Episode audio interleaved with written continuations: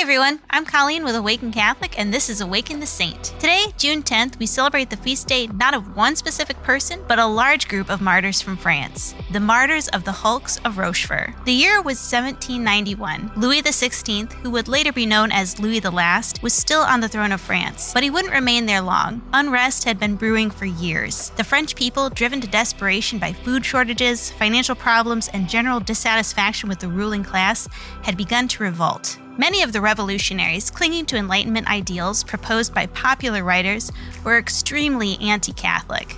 They tried to weaken and control the clergy. The civil constitution of the clergy, passed just a year earlier, had already tried to force French clergy into complete obedience to the government. Of course, many priests and bishops, not to mention the Pope, voiced disagreement, but the revolutionaries escalated the conflict. A new decree was proposed that called for the arrest of all priests who refused to accept the terms of the civil constitution. King Louis vetoed this decree, but this was one of his last attempts to oppose the revolutionaries before he was eventually put to the guillotine in 1793, bringing a violent and decisive end to the monarchy. France was now largely controlled by the Committee of Public Safety, whose members included many radicals. They sought to squash any and all threats to their authority, and the French clergy, still loyal to the Pope, were high on that list. The committee decreed that all priests who were not in support of the revolution were to be arrested and deported. In 1794, thousands of clergy were arrested on these grounds. A number of large ships, or hulks, were designated for their transport.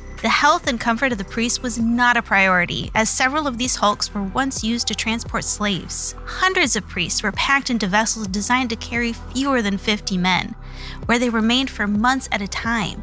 And due to a British blockade, the ships never left the harbor. In the worst imaginable conditions and lacking every kind of human necessity, over 500 fell ill and died. Those who survived were released almost nine months later, in the years following, all involved, including the surviving clergy, avoided discussing the imprisonment in order to prevent general outrage. It would be 25 years before any written works were released to inform the public of what happened. Surviving records enabled historians to positively confirm 64 priests who were worthy of beatification. These 64 were officially recognized as martyrs by Pope John Paul II in 1995. When learning about the needless deaths of so many innocent people, it's hard not to feel angry. But in those times, we have to remember, as those captive priests did, the redemptive suffering of Jesus. Like the radicals in France during the revolution, these priests could have let their desperation lead them to violence, but they chose instead to suffer willingly. Sometimes the true heroes of a conflict are the ones who choose not to act. Martyrs of the Hulks of Rochefort,